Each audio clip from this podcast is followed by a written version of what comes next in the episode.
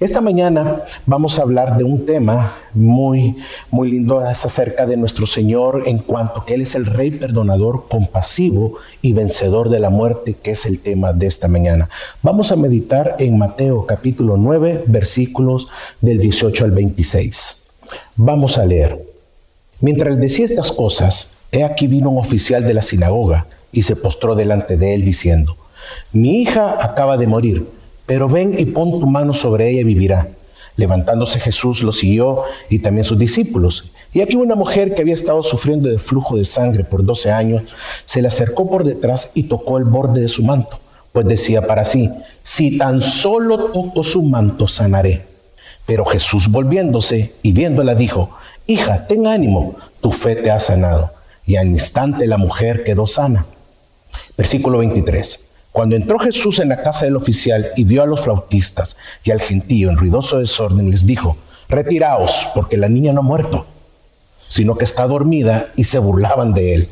Pero cuando habían echado fuera la gente, él entró y la tomó de la mano, y la niña se levantó. Y esta noticia se difundió por toda aquella tierra. Vamos a orar. Señor, te damos gracias por este domingo precioso que tú nos has dado. Gracias por guardarnos, por preservar nuestras vidas, Señor. En medio de tanta incertidumbre, en medio de tanta crisis, Señor, y aflicción, tu palabra es la que nos sostiene, tu palabra es la que nos da fortaleza, Señor. Gracias por guardarnos a través de la misma. En tu nombre hemos orado, en el nombre de Jesús. Amén y amén. ¿Dónde está el rey de los judíos que ha nacido? Preguntaron los inesperados visitantes de Oriente que aparecieron en la puerta de Herodes. Esta pregunta los dejó mal, desconcertado y turbado tan profundamente que hasta sus consecuencias se hicieron sentir en toda Jerusalén. Pobre Herodes. Eso lo dice en Mateo capítulo 2, de los versículos de 1 al 3. Bueno, Herodes y los sabios de Oriente estaban familiarizados con las antiguas profecías de un reino venidero que estaban registradas como en las tradiciones orales de los sabios orientales, como también escritas en un libro que había ignorado tantas veces Herodes, que era Daniel. Y lo encontramos esto, esta profecía, en el capítulo 2, versículos de 44 al 45. Unos años después, para ser exactos, 30 años después aparece Juan el Bautista en el desierto de Judea proclamando que el reino de Dios prometido hace mucho tiempo ya estaba entre nosotros. Este mensaje se cumplía en su primo Jesús de Nazaret. Desde entonces Jesús comenzó a predicar, arrepentíos, arrepiéntanse, porque el reino de los cielos o el reino de Dios se ha acercado. Mateo capítulo 4, versículo 17. Mi familia, ahora, por fin el reino estaba aquí, el rey mismo había llegado. En este capítulo que acabamos de leer, en el capítulo 9, vemos en Mateo que su intención es de demostrar mediante milagros que Jesús es el rey Mesías prometido por Dios a Israel. Muchas señales a lo largo del Evangelio dan testimonio del poder sobrenatural sobre esta verdad, que Él es más que un simple gran hombre, como algunos decían. Es el Hijo de Dios mismo manifestado en carne. Dios había cumplido su promesa con esto.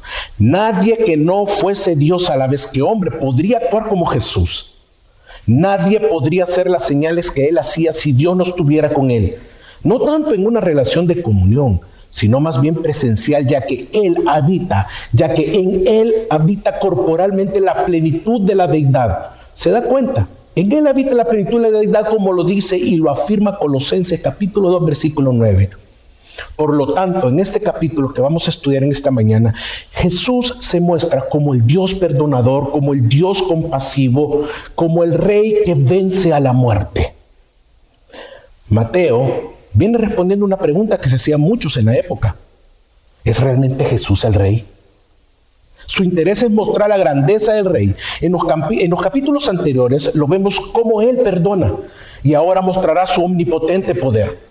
Sabemos que los reyes que han existido y los pocos que hay actualmente manifestaron y algunos manifiestan una disposición a perdonar ofensas, algunos deudas, algunos proveen su bienestar a su pueblo.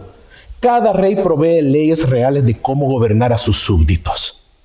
En cambio, nuestro rey era diferente. No era alguien sentado en un trono vestido de ropas reales, gobernando con orgullo, con soberbia, con altivez, con prepotencia, sino uno que no tenía posesiones terrenales y hasta manifestó que no tenía dónde recostar su cabeza, pero que ejercía misericordia, ejercía gracia y ejercía vida. Vemos al Rey de Reyes como perdonador cuando atiende la situación del paralítico, perdonando sus pecados antes de sanarlo. Esto lo vemos al inicio, en el capítulo 9, siempre donde estamos, en el de los versículos del 1 al 8. Vemos al Señor perdonando también a un publicano que era rechazado por un pueblo religioso y que estaba al servicio del César, un opresor, un tirano.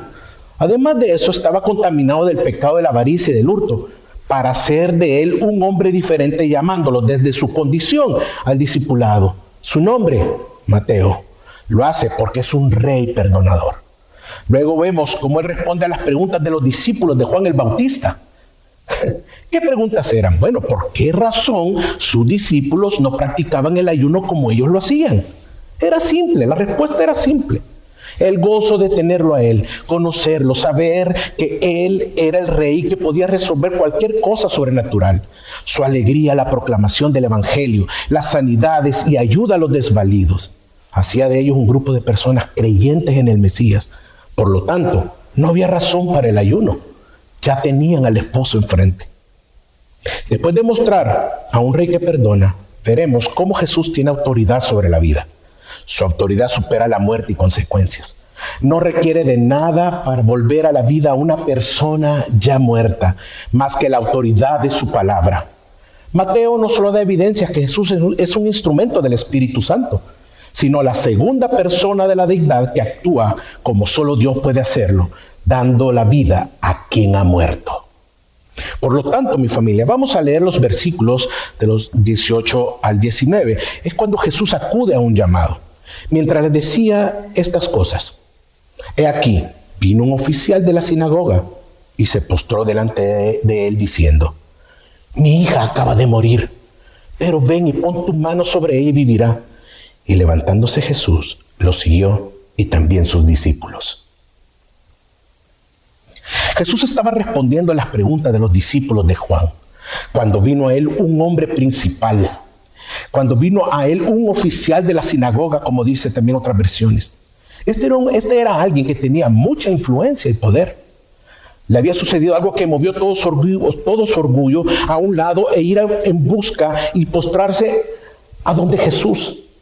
Esta actitud era de adoración. Se postró pidiendo ayuda, proclamando y clamando por su auxilio. Y este hombre le dice, Usted puede imaginar la, la escena. Mi hija acaba de morir. Qué expresión más dolorosa. Pero usted y yo sabemos algo que todavía este hombre no había presenciado. Nosotros ya leímos el texto, qué es lo que había pasado. Pero de algo sí estaba convencido y es que Jesús sí podía darle vida a su hija. Este hombre llegó con una esperanza. Esperanza que nadie podía darle. Lo más seguro es que había escuchado de Jesús muchas cosas malas que iban en contra de su religión, como todos aquellos milagros que había realizado. Según los otros evangelios, este hombre, el principal de la sinagoga, su nombre es Jairo. Las sinagogas eran gobernadas por medio de una junta de ancianos presidida por el principal. En este caso era él, Jairo, el principal de la sinagoga o el oficial. Es por eso que este hombre se postrar ante Jesús en un acto de oración e implorar de rodillas era algo inusual. Pero peor aún, era inconcebible y hacerlo a quien solo podía concederle una gracia sobrenatural como era devolverle la vida a su hija muerta. Mi familia, es molesto y frustrante recibir una promesa de que alguien que dice que estará disponible en cualquier momento y descubrir que no es cierto. Sí, es cierto, eso es, es, frustrante. Como en este momento que estamos viviendo actualmente de pandemia. Ayuda que muchos esperan alrededor del mundo, quizás de un gobierno, de personas, etc. También leemos en los periódicos digitales y leemos en, en, tantos escritos que hay hoy en día que, que las farmacéuticas ya están por descubrir la vacuna del COVID. Y dicen, ya no tenemos, es una lucha, es una pelea entre ellos. Pero otros medios los desmienten. No hay esperanza. La esperanza, esta, esta que da el mundo, se desvanece. Es lo que le trato de decir. Estas promesas solamente son promesas que se las lleva el viento. Pero volvamos al texto. Hay algo inusual en Jairo. Fue a postrarse en adoración ante el Señor. A él no le importó lo que dijeron los demás ancianos o los que le conocían. Acá evidencia la fe que tenía por Jesús. A pesar de que los fariseos decían a las personas que ninguno de los líderes había creído en Jesús, aquí había uno que sí le creía. Veamos la escena. Jesús sentado con sus discípulos y con los discípulos de Juan. Jairo interrumpe a Jesús y cae rodillas ante él con su corazón destrozado y le dice que su hija acaba de morir, pero que si pone su poderosa mano sobre ella, sería suficiente. Sería lo único, sería suficiente para devolverle la vida a su hija que estaba postrada y que estaba abrazada de la muerte. Esto superaba la expectativa o esperanza que cualquiera podía tener en alguien, en una persona muy poderosa o adinerada que fuese. Sin embargo, Jesús es el autor y dador de la vida. Cristo tiene vida en sí mismo y la da a quien quiere. En este caso, en el plano natural, como lo estamos leyendo, y ahora en el plano espiritual. Si vemos el versículo 19, nos dice que el rey se levanta. Jesús mismo se levanta y accede al ruego angustiado de Jairo e inmediatamente se pone en marcha junto con sus discípulos. La compasión del Señor es mayor que la que sentía el propio padre de la niña. Qué amor y compasión de nuestro rey. En ese momento la voluntad soberana del Señor era ir donde la hija muerta de Jairo. Pero quiero aclarar algo, mi familia. Iglesia, Cristo no fue a la orden del hombre. Jesús no fue porque le ordenó Jairo. Dios no recibe órdenes de hombres. Fue por su gracia, porque Él ya lo había planeado todo desde antes. ¿Qué hubiéramos hecho nosotros en su caso?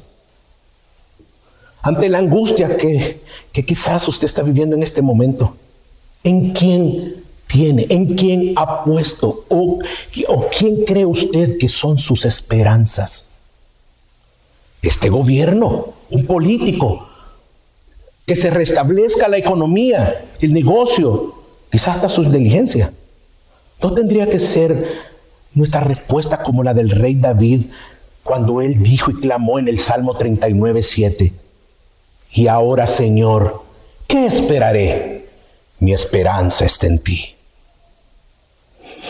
Por lo tanto, vemos después que Jesús es el rey que sana en los versículos 20 y 22 dice de la siguiente manera, y he aquí una mujer que había estado sufriendo de flujo de sangre por 12 años, se le acercó por detrás y tocó el borde de su manto, pues decía para sí, si tan solo toco su manto sanaré.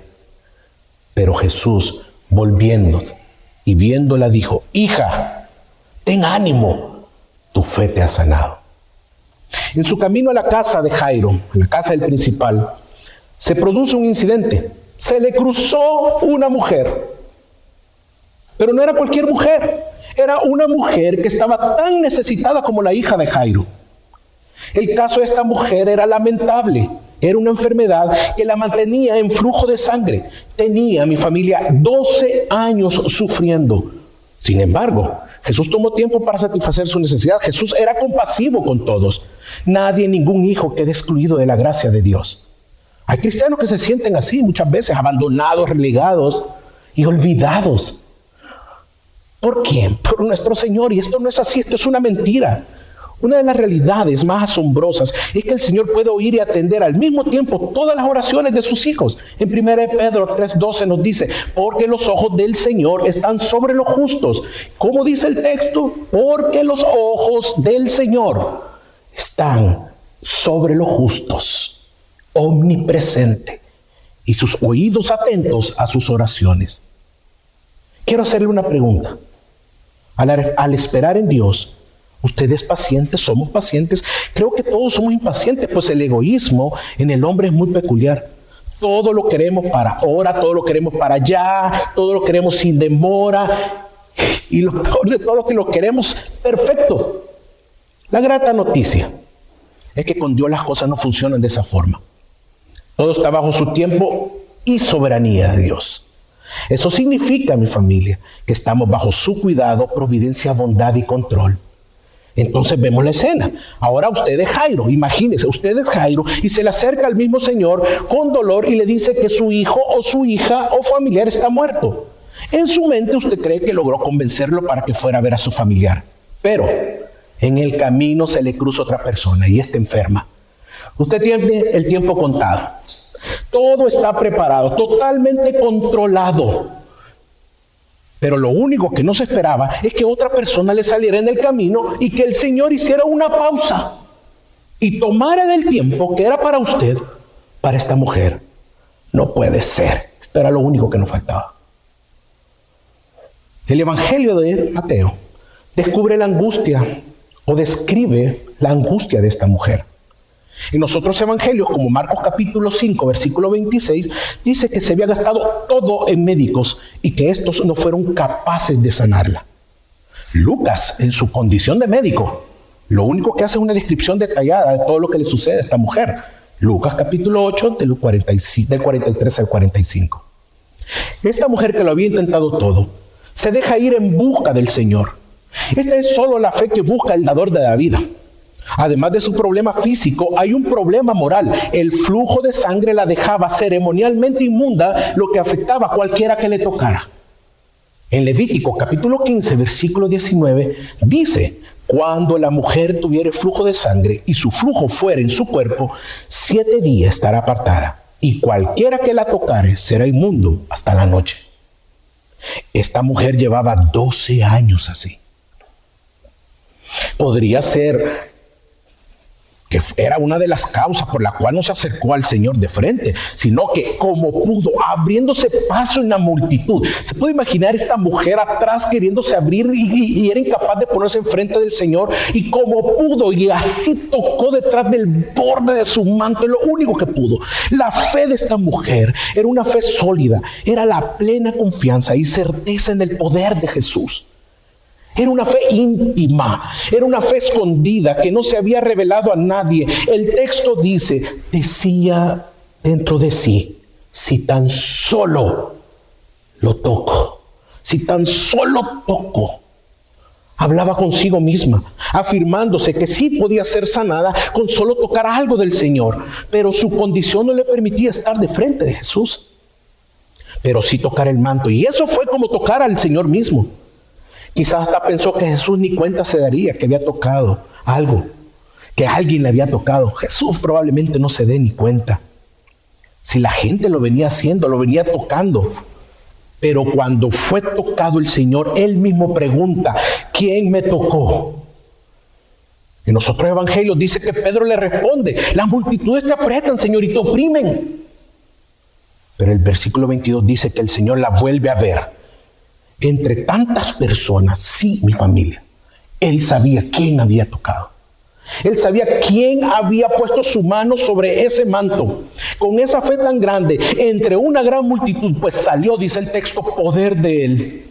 Una vez más, Mateo presenta a Jesús como el rey sanador y compasivo. Por más que los incrédulos, el gnosticismo, las religiones y sectas traten de presentar a Jesús como un simple sanador, como un simple profeta, como uno más de la historia, la verdad es otra que usted y yo sabemos y que lo dice la Escritura. Jesús es Dios manifestado en carne. La fe oculta de la mujer queda puesta en evidencia ante los ojos de todos los que estaban ahí. Al verse descubierta, solo quedaba ella. Se puede imaginar ella delante del Señor en silencio. El texto dice que ahí en Mateo guarda silencio. No hay una conversación, solo es el Señor el que habla. Quizás ella estaba esperando la reprensión por ser inmunda, pero todo lo contrario. Nuestro Señor, nuestro Rey, es un rey compasivo, bueno, misericordioso. Y le dice la frase más hermosa que una persona en su condición podía escuchar. El versículo 22 dice literalmente, pero Jesús, volviéndose y viéndola, dijo, hija, ten ánimo, tu fe te ha sanado. Y al instante la mujer quedó sana. ¿Se da cuenta qué texto? Dice, hija, ten ánimo. Hija, ten ánimo, tu fe te ha sanado. Las palabras que le dice a la mujer son las mismas que le dice al paralítico, siempre en el capítulo 9 en donde estamos, solo que en el versículo 2 también son las mismas palabras de ánimo, hija ten ánimo, palabras de aliento y el reconocimiento de su fe al depositar su fe en el Rey Salvador y Sanador. Había alcanzado lo que ella confiadamente esperaba, recibir la sanidad de su mal. La fe de la mujer es puesta en evidencia por el mismo Señor ante todos los que estaban en ese momento y ante los mismos discípulos. Y le dice, tu fe te ha sanado. Jesús mismo, mi familia, Jesús mismo aclara en el texto cuál fue la causa que produjo la sanidad. No había nada especial, no había nada milagroso en el manto, ni siquiera en su vestido, sino fue en su persona. La enferma alcanzó la sanidad cuando depositó la fe en Cristo. La sanidad fue la respuesta personal de Jesús a la fe íntima de la mujer enferma. La respuesta a la fe depositada en nuestro Salvador trae como consecuencia la salvación, como lo dice Efesios capítulo 2, versículo 8 y 9. Porque por gracia habéis sido salvados por medio de la fe, y esto no de vosotros, sino que es don de Dios no por obras, para que nadie se gloríe. En el Evangelio de Juan dice en el 20:31, pero estas se han escrito para que creáis que Jesús es el Cristo, el Hijo de Dios, y para que al creer tengáis vida en su nombre. Debemos entender que también acá se produjo por fe en creer en Cristo la salvación de esta mujer. Su sanidad física se produjo en el mismo momento en que su fe la llevó a tocar al Señor. Así también la sanidad espiritual se produce en el mismo instante en que el pecador cree en Jesucristo. Este es el hermoso evangelio de nuestro Señor, mi familia. Bueno, ¿y Jairo? ¿Qué pasó con Jairo? Solo se volvió un espectador más. El tiempo estaba contado, todo controlado.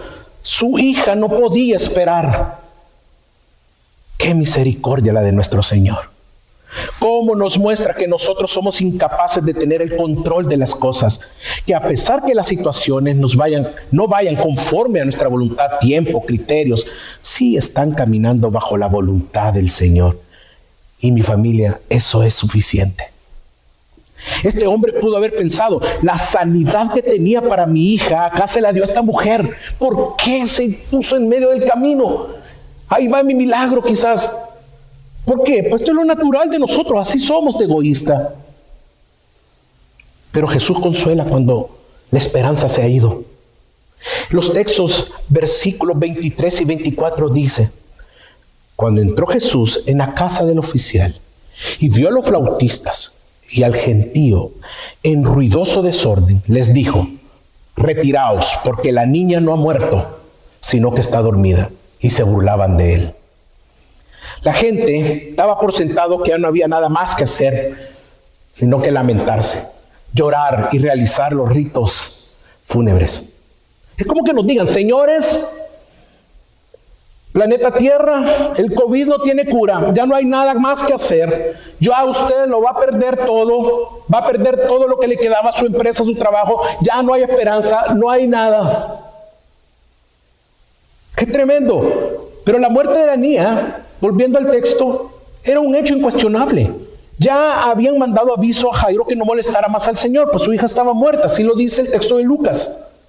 Las costumbres de la época ya habían iniciado, tocaban flautas. Se puede imaginar flautas, pero las melodías eran fúnebres, era triste, era oscuro. Ya e, esta era la realidad, no hay más que hacer. Lo que Jesús encuentra en esa casa es confusión, llanto, dolor y desorden en la casa de Jairo. Y es que esto es lo que produce la muerte cuando llega a un hogar en donde no hay esperanza, en donde no está Cristo. Jesús le da la orden que se retiren y le dice que la niña no ha muerto, sino que está dormida. Está dormida. Refiriéndose a la muerte temporal. Esto es importante para nosotros como iglesia en este tiempo en que vivimos. Las palabras de Jesús no significaban que la niña estaba solo aparentemente muerta, sino que lo estaba realmente, pero que iba a volver a la vida como si despertara de un sueño. También estas palabras las, usó para referirse a la muerte temporal de Lázaro en Juan 11:11. Dicho esto, les dijo, después nuestro amigo Lázaro duerme, mas voy a despertarle. En Isaías también lo dice que la muerte de los justos es como un sueño. En el versículo 57, versículo 1 y 2. Perece el justo y no hay quien piense en ello, y los piadosos mueren, y no hay quien entienda que de delante de la aflicción he quitado el justo. Entrará en la paz, descansarán en sus lechos todos los que anden delante de Dios. Nosotros, como cristianos, dormimos en el Señor. Así lo dice 1 Tesalonicenses 4:14. Porque si creemos que Jesús murió y resucitó, así también traerá Dios con Jesús a los que durmieron en él. Cuando muere un justo, un hijo de Dios, este no se pierde jamás, sino que está dormido en Cristo. No hay ninguna posibilidad de que haya perecido, como lo dice 1 Corintios 15. No existe ni siquiera un gramo de posibilidad que perezca. Simplemente ha, precedido a sus hermanos en espera de la reunión eterna con Jesús. Esta es la esperanza de la resurrección para nosotros. Por esa razón, era solo una muerte temporal la de la niña. La gente no entendía estas palabras, sino que se burlaban porque sabían que estaba muerta. Por esa razón se iba a dar testimonio de la resurrección de la niña y sería una de las, una de las verdades más grandes que se iban a contar. Estas personas no conocían al Señor. Y si alguno sabía quién era, pero no creía que Él tenía el poder para volver a la vida a la niña. Y así pasa hoy mi familia. El incrédulo jamás va a creer en las palabras del Señor y eso es natural en él, pues no cree. De igual manera nosotros no debemos de actuar como ellos, que no conocen al Señor. No podemos actuar como los incrédulos.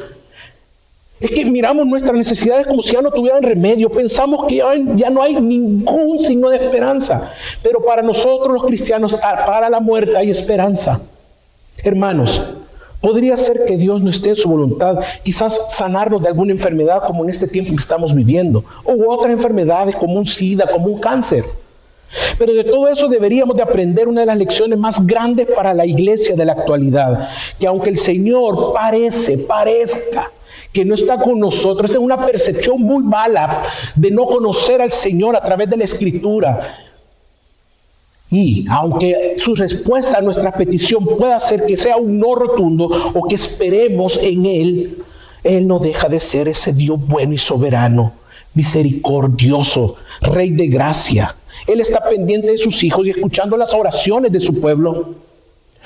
Pues está cumpliendo su propósito en nosotros, que es irnos formando a la imagen de su Hijo por medio de las pruebas, por medio o a través del sufrimiento, glorificando así en nuestras vidas. Pero veamos, Jesús obra. En los versículos 25 y 26 dice, pero cuando la gente había sido echada fuera, entró y tomó de la mano a la niña y ella se levantó. Y se difundió la fama de esto por toda aquella tierra. La obra milagrosa del Señor no sería un espectáculo como se estaba dando la muerte de la niña, sino que sería una respuesta a la fe personal de Jairo, el padre de la niña muerta un principal de la sinagoga, uno de los ancianos, y lo más seguro que sería repudiado por todos ellos al saber lo que este hombre había hecho. Buscar a Jesús, confiar en Jesús y luego hasta llevarlo a su casa. Aquellos que se habían burlado de las palabras del Señor no eran aptos para ver las obras de Dios. Los que hacían ruido, todos fueron echados afuera. Fue ahí cuando Cristo, ahí fue cuando nuestro Señor entra al cuarto, entra al cuarto con tres de sus discípulos y los padres de la niña. Lo que hizo Jesús fue tomar la mano de ella y sujetarla. Jairo había pedido una petición especial. Él había preguntado, él había dicho al Señor y fue clara que pusiera su mano sobre ella nada más. Pero Jesús sobrepasa todas sus expectativas. Y hace, algo más que eso. Le toma la mano a la hija de Jairo y ahí ocurre la vida. En contacto con la mano que la produce, comunica la vida. La vida que había terminado regresa nuevamente para levantar aquel cuerpo muerto. Jesucristo se manifiesta como el dueño absoluto de la vida. Jesús se muestra como el rey vencedor de la muerte. Y esto es la esperanza que tenemos como iglesia actualmente. Y por siempre la hemos tenido. Todos los escritos, todo lo que dice el Evangelio nos dan esa esperanza. La iglesia primitiva nos dice lo mismo. Todo ocurre así de esa manera para que nosotros tengamos plena confianza en que Él ha vencido la muerte. Y esta es la esperanza nuestra. Nos puede faltar todo, pero jamás nos faltará de la gracia y misericordia de nuestro Señor.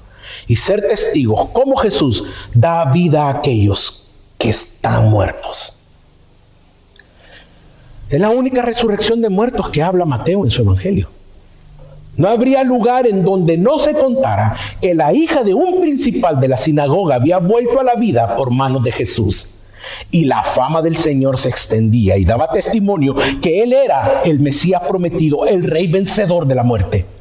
En la cruz Jesús venció la muerte, mi familia. En Hebreos capítulo 2, versículo 14 y 15 dice, así que por cuanto los hijos participaron de carne y sangre, Él también participó de lo mismo, para destruir por medio de la muerte al que tenía el imperio de la muerte, esto es, al diablo, y librar a todos los que por el temor de la muerte, estaban durante toda la vida sujetos a servidumbre. Al igual Romanos capítulo 5, versículo 21. Para que así como el pecado reinó para muerte, así también la gracia reine por la justicia para vida eterna mediante Jesucristo, Señor nuestro. Y Jesús sufrió la muerte para que usted y yo no suframos la muerte eterna, mi familia. Así lo dice Filipenses capítulo 2, versículo 8 y estando en la condición de hombre, se humilló a sí mismo, haciéndose obediente hasta la muerte y muerte de cruz. Mi familia, ¿cree usted en la inerrante palabra de Dios? Entonces cree en lo que nos dice acerca de todos los hechos, promesas y palabras de Jesucristo. Jairo, como la mujer del flujo de sangre, creía en Jesús y que él podía devolver a la vida a una niña ya muerta y al mismo tiempo sanar a una mujer de algo imposible para la medicina. ¿Por qué aflicción está pasando en este momento? Como familia, ¿en qué sufrimiento se encuentran? ¿Han perdido toda esperanza? ¿Qué personas no cumplieron sus promesas?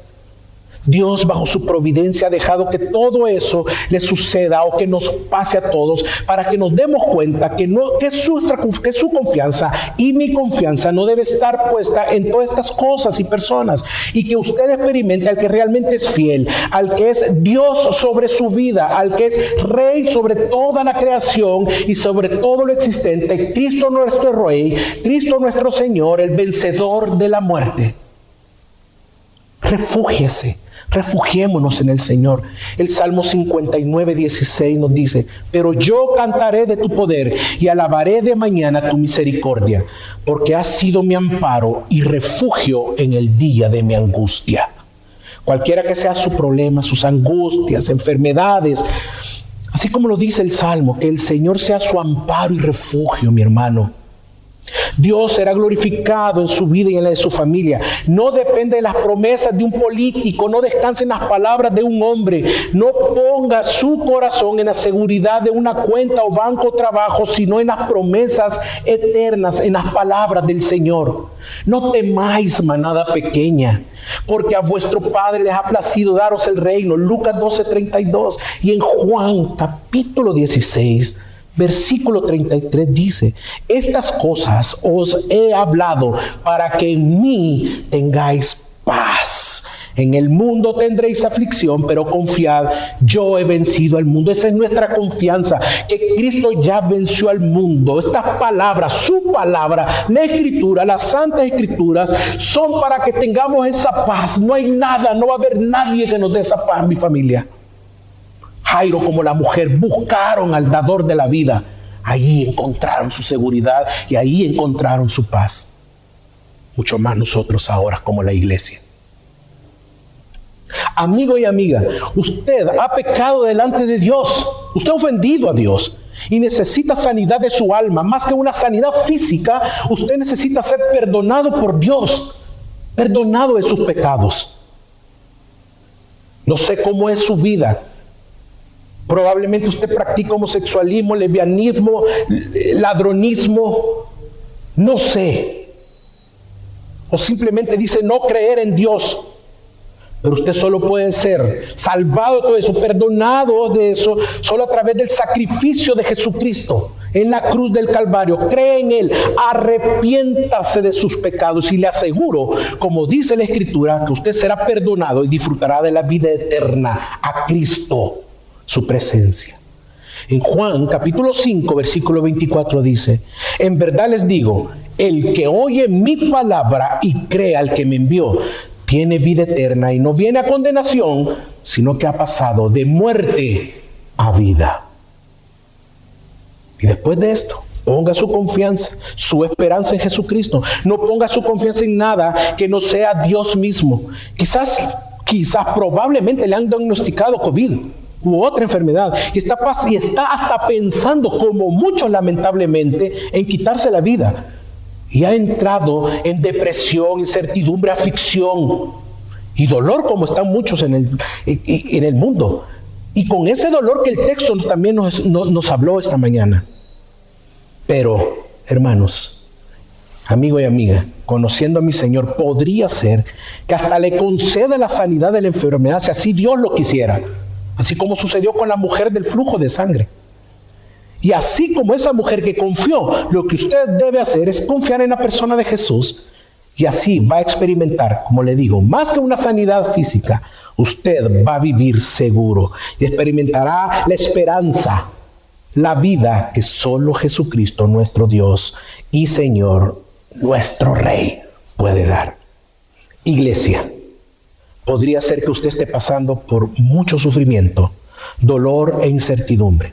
Y aunque estamos sufriendo una crisis mundial como lo es esta pandemia, que ha traído mucho dolor y muerte, recordemos quién es nuestro Dios.